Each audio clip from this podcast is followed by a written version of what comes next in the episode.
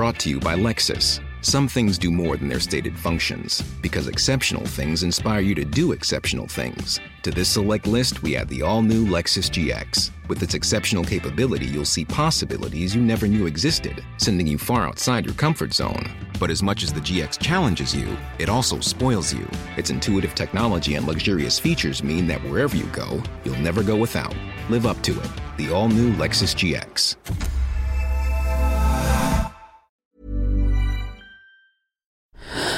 Louis. Nova Le langage, euh, c'est ma seule euh, arme. Je ne suis pas policier ou militaire, euh, donc je ne vois pas très bien ce que je pourrais faire d'autre que de parler ou d'écrire. Et, maintenant, maintenant que j'y réfléchis avec un peu plus de recul, je me dis qu'effectivement, les mots, la parole, la parole est extrêmement importante et souvent sous-estimée.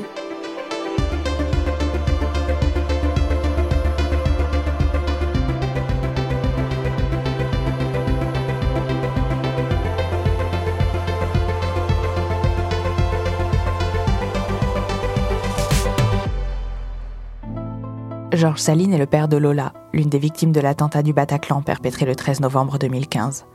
Il a entamé en 2017 un dialogue avec Asdin Amimour, le père d'un des terroristes qui a attaqué le Bataclan ce jour-là. Ils en ont tiré un livre, Il nous reste les mots. Dans l'avant-propos, Georges Saline y écrit Ce dialogue inattendu représentait une extraordinaire opportunité de montrer qu'il nous était possible de parler. Et si un tel échange avait lieu entre nous, alors nous pouvions abattre les murs de méfiance, d'incompréhension et parfois de haine qui divisent nos sociétés. J'ai demandé à Georges Saline comment on se lançait dans un dialogue pareil et ce que cela avait permis, ou non, de penser. Je suis Charlotte Pudlewski. Vous écoutez Fracas. Dans les mois qui ont, suivi les attaques du, 13 novembre, j'ai été euh, médiatisé. Je me suis souvent exprimé euh, à la télé, à la radio, dans les journaux. Et donc, euh, Asdin m'avait identifié. Et il m'avait identifié comme euh, quelqu'un avec lequel il avait envie de parler. Voilà. Et donc, euh, il, a, envoyé un mail à l'association en demandant un, rendez-vous, euh, sans trop expliquer pourquoi d'ailleurs. Donc, je lui ai répondu en lui demandant qu'est-ce qu'il qu'est-ce me voulait. Il m'a dit ben, voudrais vous expliquer que moi aussi, je me sens une victime. C'était un peu court, mais j'ai accepté de le rencontrer. Je lui ai donné rendez-vous dans un café à Place de la Bastille. Et il est arrivé, nous sommes reconnus. C'est surtout lui qui a parlé, en fait, dans cette, première entrevue. Euh, il a parlé très, longuement. Je crois qu'on est resté ensemble ce jour-là plus de deux heures. Et euh, son histoire est tout à fait, tout à fait fascinante. J'ai trouvé un homme qui était euh, très désireux de me dire qu'il n'était pas un terroriste, qu'il que, qu'il souhaitait euh, se dissocier autant que possible de ce qu'avait fait son fils. Il souhaitait me parler de sa famille. Il m'a raconté les efforts qu'il avait faits suite au départ de, Sami euh, pour l'État islamique, pour essayer d'aller le, le, chercher, le convaincre de revenir avec lui à Paris. Et je pense que ce qu'a vécu, euh, ce qu'a vécu Asdin, c'est tellement lourd alors, je ne dis pas que ce que j'ai vécu est lourd également. j'ai perdu ma fille, mais j'ai quitté ma fille euh, en étant en pleine euh, harmonie avec elle. J'en garde jusqu'au bout un souvenir émerveillé. alors que lui, il a, perdu son fils avant que son fils meure et, fasse ses, horreurs. Et voilà, donc, dès, cette première rencontre, en fait, une certaine sympathie est née entre nous, donc on, s'est on recontacté quelquefois. C'est souvent lui qui m'a contacté. Euh, on s'est vu à, deux ou trois reprises. Et puis, euh, fin 2018, euh, il m'a parlé de cette, de cette idée de faire un livre. Et qu'est-ce qui vous plaisait alors dans l'idée de, de, ce dialogue? Depuis le 13 novembre 2015, je suis taraudé par, par la question euh, comment est-il possible de devenir un terroriste? C'est quand même, euh, ça défie un peu le sens commun, non de, Qu'on ait tout à coup envie de, prendre une arme et de, tuer des innocents, ça, ça paraît pas très. Ça, paraît presque impossible. Ça nous paraît à nous presque impossible c'est un, une, interrogation parce que, oui, d'emblée, je, trouvais ça euh, complètement absurde que, ma fille ait été tuée euh, au nom d'une idéologie ou de préoccupation euh, politique qui lui était totalement étrangère. Mais en plus, j'ai besoin de savoir ça parce que je me suis euh, engagé depuis, depuis 2015 euh, pratiquement dans des activités, des actions euh, qui visent à, à, prévenir le terrorisme par, par, par l'éducation finalement par le dialogue et par l'éducation, notamment auprès de, jeunes en milieu scolaire. Donc, euh, j'ai besoin de, comprendre les mécanismes. Donc, j'ai lu, j'ai lu des tas de choses, j'ai assisté à des, à des colloques, euh, j'ai rencontré des psychiatres, des, des, spécialistes de sciences politiques, des sociologues qui ont, qui ont, chacun leur point de vue sur cette question. Donc, j'ai eu l'occasion de, de voir beaucoup de, de parcours, de profils, mais d'une manière un peu comme ça, universitaire ou théorique. Mais là, je me suis dit, je connais cette histoire, je connaissais déjà Asdin, je connaissais un peu son, histoire euh, et l'histoire de son fils. Mais je me suis dit, euh, se lancer dans, l'écriture d'un livre qui va, nécessiter euh, de nombreux entretiens, c'est l'occasion d'aller d'aller creuser en profondeur une histoire particulière pour essayer de, pour essayer de comprendre ce qui s'est passé. Et Asdin lui-même, d'ailleurs, une de ses motivations pour faire ce livre, c'était lui-même de comprendre ce qui était arrivé à son fils parce qu'il n'y arrivait pas. Et euh, ça m'intéressait de, euh, faire réfléchir euh, sur, dans ces, ces questions-là, qui est coupable, qui est innocent, qui est complice, qui ne l'est pas, qui peut être considéré comme responsable, jusqu'où va la responsabilité, et surtout finalement avec qui on peut parler, avec qui on doit parler. Et, donc, euh, on pouvait euh, discuter autour de ces questions de qu'est-ce qu'il pense lui euh, du djihadisme, du djihad, est-ce que dans, l'éducation qu'il avait donnée à son fils, il y avait des éléments qui permettaient comprendre, de comprendre sa dérive. Le plus difficile que j'ai surmonté, je pense, ça a été de, réaliser que Asdin Amimour est à la fois quelqu'un euh, qui est tout à fait innocent des crimes de, son fils, qui est tout à fait sincère dans, euh, sa démarche, mais que son, point de vue sur le monde et euh, sur les questions dont on a débattu pouvait être quand même très éloigné, très éloigné des miennes par moments. Alors, ce qui est intéressant ou agréable ou euh, qui a facilité les choses pour moi, c'est que c'est en même temps un homme ouvert qui accepte la discussion et qui accepte de euh, d'évoluer lui-même sur, sur ses positions, ce que je crois aussi être capable de faire.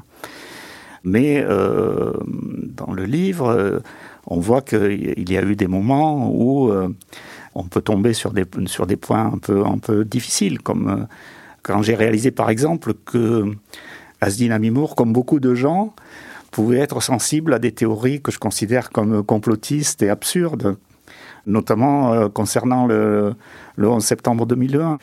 Là, on s'est un peu, on s'est pas engueulé parce qu'on on a des rapports très, très amicaux et très courtois, mais je lui ai dit, écoute, Asdin, moi, il faut que tu, euh, faut que tu changes d'opinion là-dessus parce que je, euh, c'est peux pas discuter avec quelqu'un qui croit ça ça, montre simplement que euh, Asdin Amimour euh, est un être humain euh, avec, euh, avec ses, limites, mais c'est un être humain qui est profondément sincère et, digne, de notre intérêt et de notre compassion. Et j'ai le sentiment aussi, en lisant votre livre, que les mots ont tout de suite été très présent et très important dans le deuil de, votre fille euh, Lola, vous racontez que juste après avoir appris sa mort, vous rentrez chez vous, vous entendez à la radio Philippe Meyer, euh, qui est un journaliste, qui dit sur France Culture euh, un poème et que ça vous fait du bien d'entendre, c'est des vers d'Aragon, je crois, et que ça vous fait du bien d'entendre ces vers d'Aragon. Ensuite, à l'enterrement, vous prononcez un discours où vous dites très explicitement, euh, pour certains et certaines, vous nous avez dit que vous aviez du mal à trouver les mots, c'est normal, mais il faut pas se taire, euh, et vous parlez alors de l'importance du langage, de la parole. Et ensuite, très vite, vous décidez de maintenir euh, ce lien avec les médias et de, maintenir cette prise de parole publique. Et il me semble qu'aujourd'hui, une grande partie de votre vie est consacrée au fait de pas juste de réfléchir à ces sujets-là, mais de poser des mots dessus. Le langage, euh, c'est ma seule euh, arme. Je ne suis pas policier ou militaire, donc je ne vois pas très bien ce que je pourrais faire d'autre que de parler ou d'écrire. Au départ, ça presque été, c'est venu assez spontanément, avec le fait précisément que je recevais bien sûr énormément de messages de condoléances et probablement la majorité de ces messages contenaient euh, des phrases comme euh, je, ne sais que dire, il n'y a pas de mots pour, pour, décrire ce que je ressens. Et moi, j'avais euh, des mots qui se bousculaient dans, qui se bousculaient dans ma tête. On, est, on parlait en plus tout le temps avec, avec les amis de Lola, avec notre famille. c'est une période où on a énormément parlé et où donc j'ai éprouvé ce, besoin de mettre ces mots sur, le papier, de clarifier, de, réfléchir, d'essayer de, déplier leur, leur, signification, ne serait-ce que pour euh, me souvenir de ces, de ces mois-là. Et, maintenant, euh, maintenant que j'y réfléchis avec un peu plus de recul, je me dis qu'effectivement, euh, les mots, la parole, euh, la parole est extrêmement importante et souvent sous-estimée.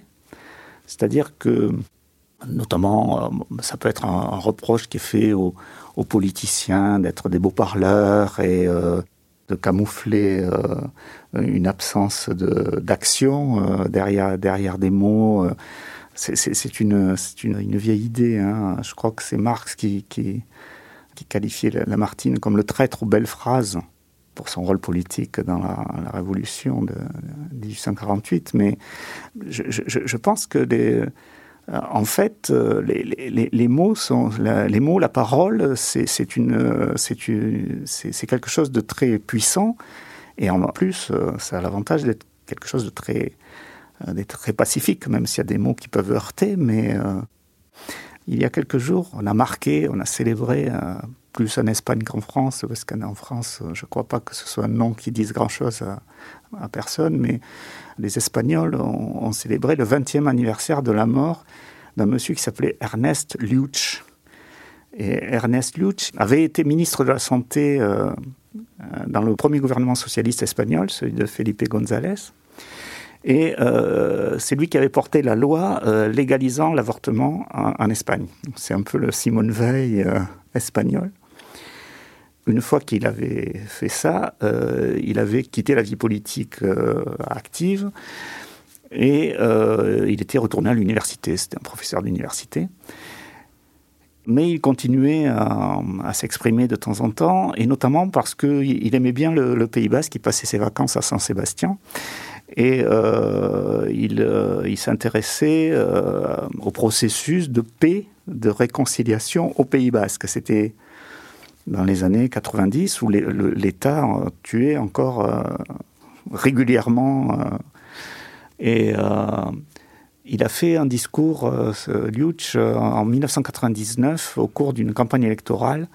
Il est monté à la tribune dans un meeting qui était très houleux parce que justement il y avait des manifestants de ETA euh, qui criaient euh, pour, euh, pour perturber la réunion. Et il, a, il est monté à la tribune et il leur a dit Criez, criez, quelle joie de vous entendre crier, parce que pendant que vous criez, vous ne tuez pas. Le message, c'était il faut, il faut que vous criez, il faut que vous exprimiez, vous, militez, mais arrêtez, arrêtez de tuer. Quoi. Et malheureusement, pour cette raison, il était dans le collimateur de l'ETA qu'il a tué le 21 novembre 2000.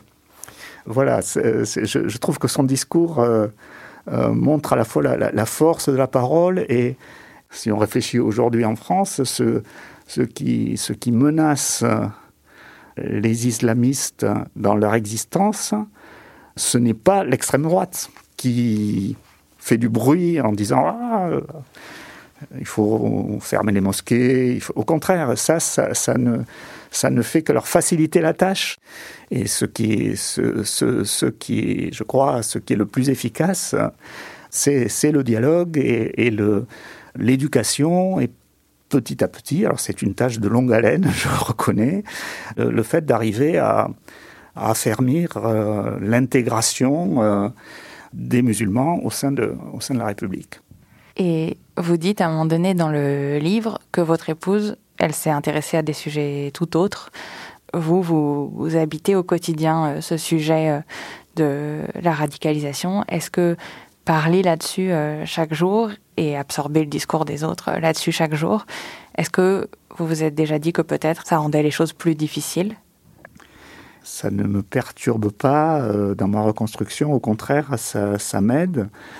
Et hum, ce que j'ai pu constater à travers ma, propre famille, mais aussi à travers euh, toutes les, familles de victimes que je peux connaître, et j'en connais beaucoup, c'est que hum, il y a vraiment euh, des manières très, très différentes. Euh, et euh, j'appartiens à la sous-catégorie de ceux qui s'impliquent, qui cherchent à comprendre, à savoir, à connaître.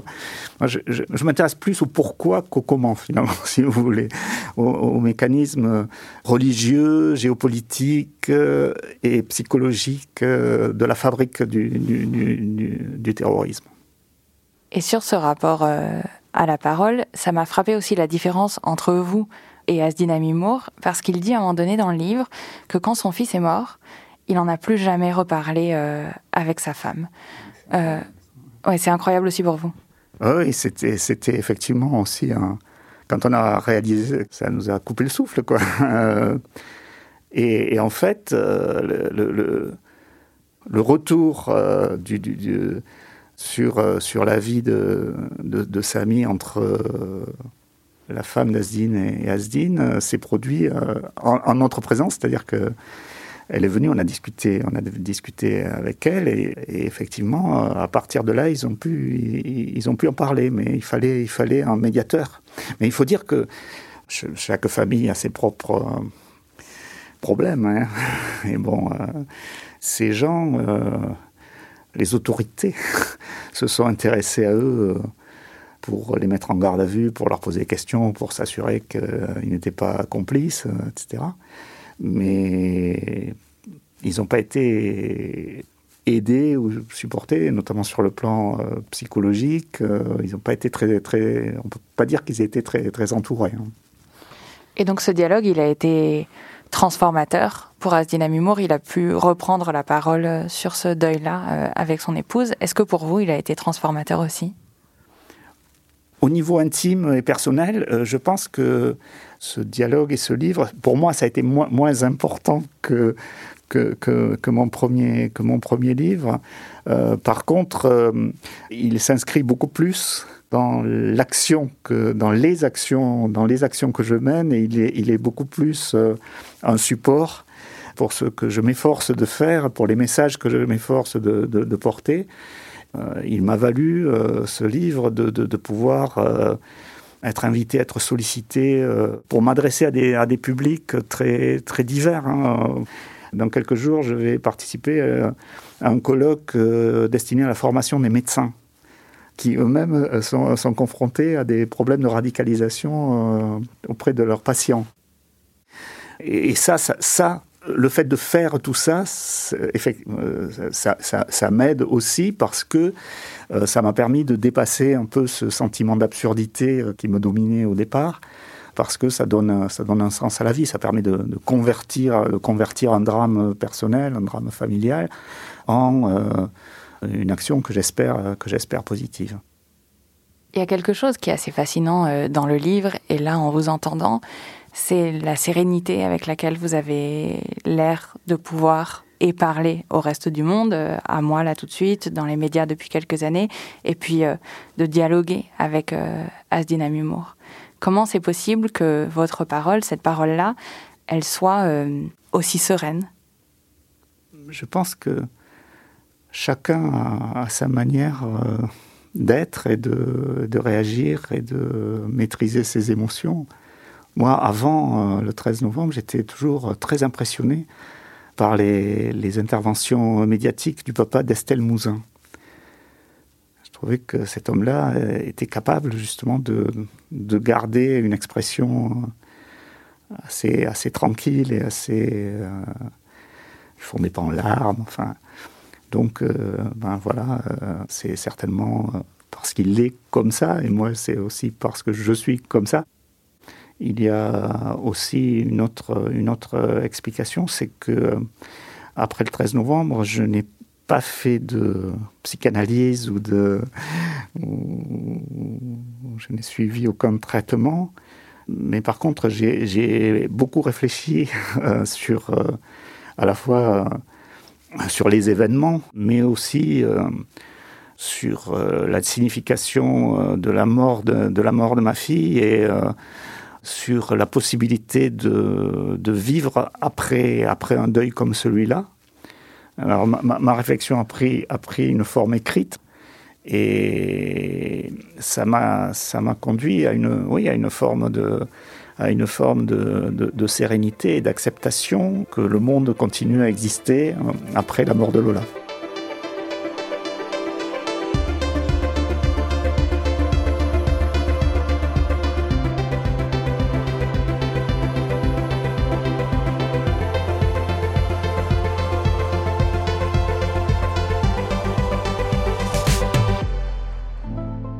Reste les mots de Georges Saline et Asdin Amimour est publié chez Robert Laffont.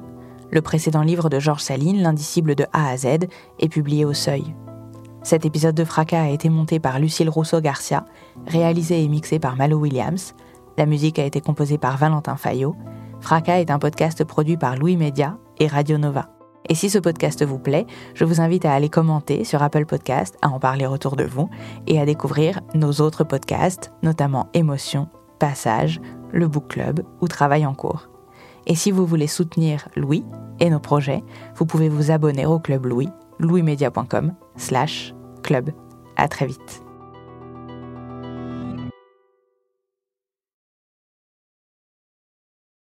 Bonjour, ici Louis Vindel. Vous m'avez peut-être écouté dans Passage, aux côtés de Solal, mais aujourd'hui je vous dis deux mots sur Lettres Zola, une publication soutenue par Louis Média. La promesse de Lettres Zola, c'est d'amener la littérature dans votre boîte aux lettres. Chaque mois, recevez un texte original et inédit par une jeune plume française. Un petit livre d'une cinquantaine de pages grâce auquel vous pourrez vous plonger dans un sujet de société et découvrir les nouveaux visages de la littérature contemporaine. Mathieu Palin, Blandine Rinkel, Arthur Dreyfus, Abigail Assor, François-Henri Désérable et bien d'autres. Vous pouvez vous abonner à partir d'un peu plus de 6 euros sur www Bonne écoute et bonne lecture. Brought to you by Lexus. Some things do more than their stated functions, because exceptional things inspire you to do exceptional things. To this select list, we add the all new Lexus GX. With its exceptional capability, you'll see possibilities you never knew existed, sending you far outside your comfort zone. But as much as the GX challenges you, it also spoils you. Its intuitive technology and luxurious features mean that wherever you go, you'll never go without. Live up to it. The all new Lexus GX. When you make decisions for your company, you look for the no brainers. If you have a lot of mailing to do, stamps.com is the ultimate no brainer. Use the stamps.com mobile app to mail everything you need to keep your business running with up to 89% off USPS and UPS. Make the same no brainer decision as over 1 million other businesses with stamps.com. Use code PROGRAM for a special offer. That's stamps.com code PROGRAM.